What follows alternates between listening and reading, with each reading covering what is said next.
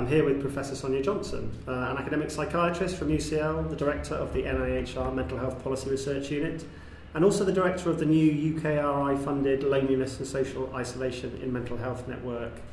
Hi Sonia, how's it going? Hi, good, thank you. So, you gave a great keynote talk earlier today here at the MQ Science meeting, uh, and you focused a lot on social psychiatry interventions and the research for them. Um, but you kind of started off by looking back at the last few decades and talking about the research that we have. Um, and I, it just strikes me that you know medication and psychotherapies, which is really what we've been focusing on for the last 30 years or so, have we put all our eggs in the wrong basket here? Well, I think as far as psychosis and bipolar are concerned, the evidence suggests that we must be doing something a bit wrong in that it, there isn't evidence that, at least for those conditions, outcomes have really improved in that time. Having said that, I think if neuroscience does bear fruit, it could be in the form of a real great leap forward that, for instance, allows us to tailor medication much more precisely to people's needs on the basis of, of neuroscience derived evidence. I think you know if someone wins a Nobel Prize for medicine in mental health research, it'll probably be a neuroscientist who's introduced something that's made a really big impact, not a social psychiatrist, because a lot of the stuff we do is small steps forward, incremental progress, and maybe I hope so, but maybe there'll be a big leap forward in neuroscience. But what I'd say is we, we don't have to choose by any means because the level of investment in mental health is so low currently that it's obvious that we must invest much more. And I would argue strongly that that new investment needs to be in some different areas, some areas that are to do with the social and also with the fabric of everyday care for people with serious mental health problems that have not been the focus so much for researchers or indeed for funders or guideline developers up to now. So I think that we need new resources and we need it to be targeted at least to some extent on new areas of research and, uh, and intervention development. Yeah. Your research has really stood out for me, and research of colleagues in the social psychiatry field, because you know you, you get trials of peer support published in the Lancet, you know that's once, unusual. Well, once we have, so yeah. But yeah, I mean that's a big deal, isn't it? So mm. what what are the interventions that you think we know work? Where do we have the evidence that needs to be implemented? Okay, well, I would say there's a set of interventions that are ripe to become part of everyday practice, part of the practice of community nurses, social workers, people throughout uh, NHS mental health services that at the moment are only sporadically delivered. So, for example, supported self management, where you help people to understand their condition, to make informed choices about it, to understand what their early warning signs might be of relapse and how to manage those, to be able to develop aspirations for their lives and think about how to achieve their own personal goals. That's something that it seems quite obvious we should be doing, and indeed the evidence supports that. Likewise, shared decision making, giving people access to peer support, giving carers more ed education and support and help with their own mental health and with their own coping. The these are things that we, it seems to me, we must do and have the evidence to do. What I think we need to do as researchers is support a process of getting those interventions just right for each setting, showing they work in particular settings collaborating with a lot of people, including service users and clinicians, on sort of co-produced versions of these interventions that can be rolled out and tested as they're rolled out across the NHS.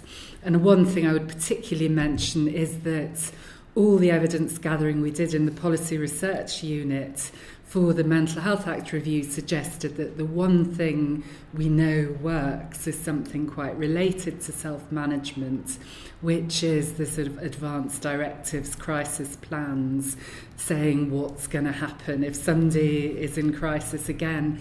That seems to work for preventing compulsory admissions in a way that things like compulsory community treatment don't actually have evidence to support them.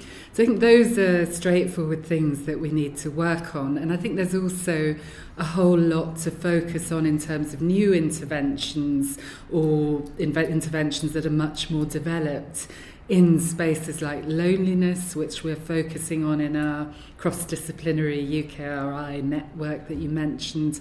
Also, thinking about so, more than half of women with serious mental health problems have kids, and thinking about how to support them in making that a success. We don't have any evidence about that. Intimate relationships are very important, obviously, to people with severe mental health problems as to other people. It's clear that sometimes their relationships are prone to div- get into difficulties, that they're quite vulnerable to abuse or to difficulty in having happy relationships. How can we support people with that? So there's a whole lot of areas. It's clear that they're not areas where your psychiatrist and psychologist in the consulting room are going to be the people who prescribe the right answer as they might prescribe a drug we need a much broader range of inputs and ways of understanding these difficulties and how to address them. So, from the voluntary sector, social scientists, all sorts of people. And, and that's the very exciting thing about this UKRI funded cross disciplinary network is that we have got this whole range of different perspectives. Yeah, everything from architects and historians to sociologists and health economists to think to help us think about how we can come up with and test creative ways of addressing these difficulties in people's lives. It's interesting, isn't it? Because it's it is getting involved in people's lives, and that's traditionally not something that psychiatrists feel comfortable with. But you you really embrace that in your work. Yes. Well, I guess I'm a psychiatrist, but I wouldn't necessarily say that in clinical terms, this is an area where psychiatrists should be to the fore, really, in, in delivering these interventions. I mean, my background is also in social psychology, and I guess I've brought that interest together with my interest in obviously my clinical experience and my professional role to think about these problems. But I think we actually need to think very broadly. But I guess psychiatry is supposed to be rooted in, we're certainly trained, I hope, to think about things in quite broad neuroscience, psychological, and social terms. And actually, while some people think of psychiatry as a rather kind of biological tradition, actually, in this country at least, we have a long tradition of socially oriented research by psychiatrists. So it's nothing new, but I think we need to take it a lot further and form lots more interesting collaborations on the way. And if people are more interested in this loneliness, social isolation, and mental health network, what are other ways that they can get involved in that? Absolutely. We are we're just setting up our website fully. We're inviting people first of all to join the network and be informed of our activities, which will be both keeping people appraised online of work that's going on and plans, but we also plan a set of public events which will be accessible both in person and, and via the web. And in about nine months, we'll be putting out the first of two calls for small funding proposals in the area of loneliness and social isolation and mental health and we'll be welcoming applications from anyone, not just from people who are part of the network, for small pieces of research that have real potential to result in a step change in this area and in seeding something bigger, particularly by bringing together different disciplines. And those calls are going to be very open in terms of what we fund.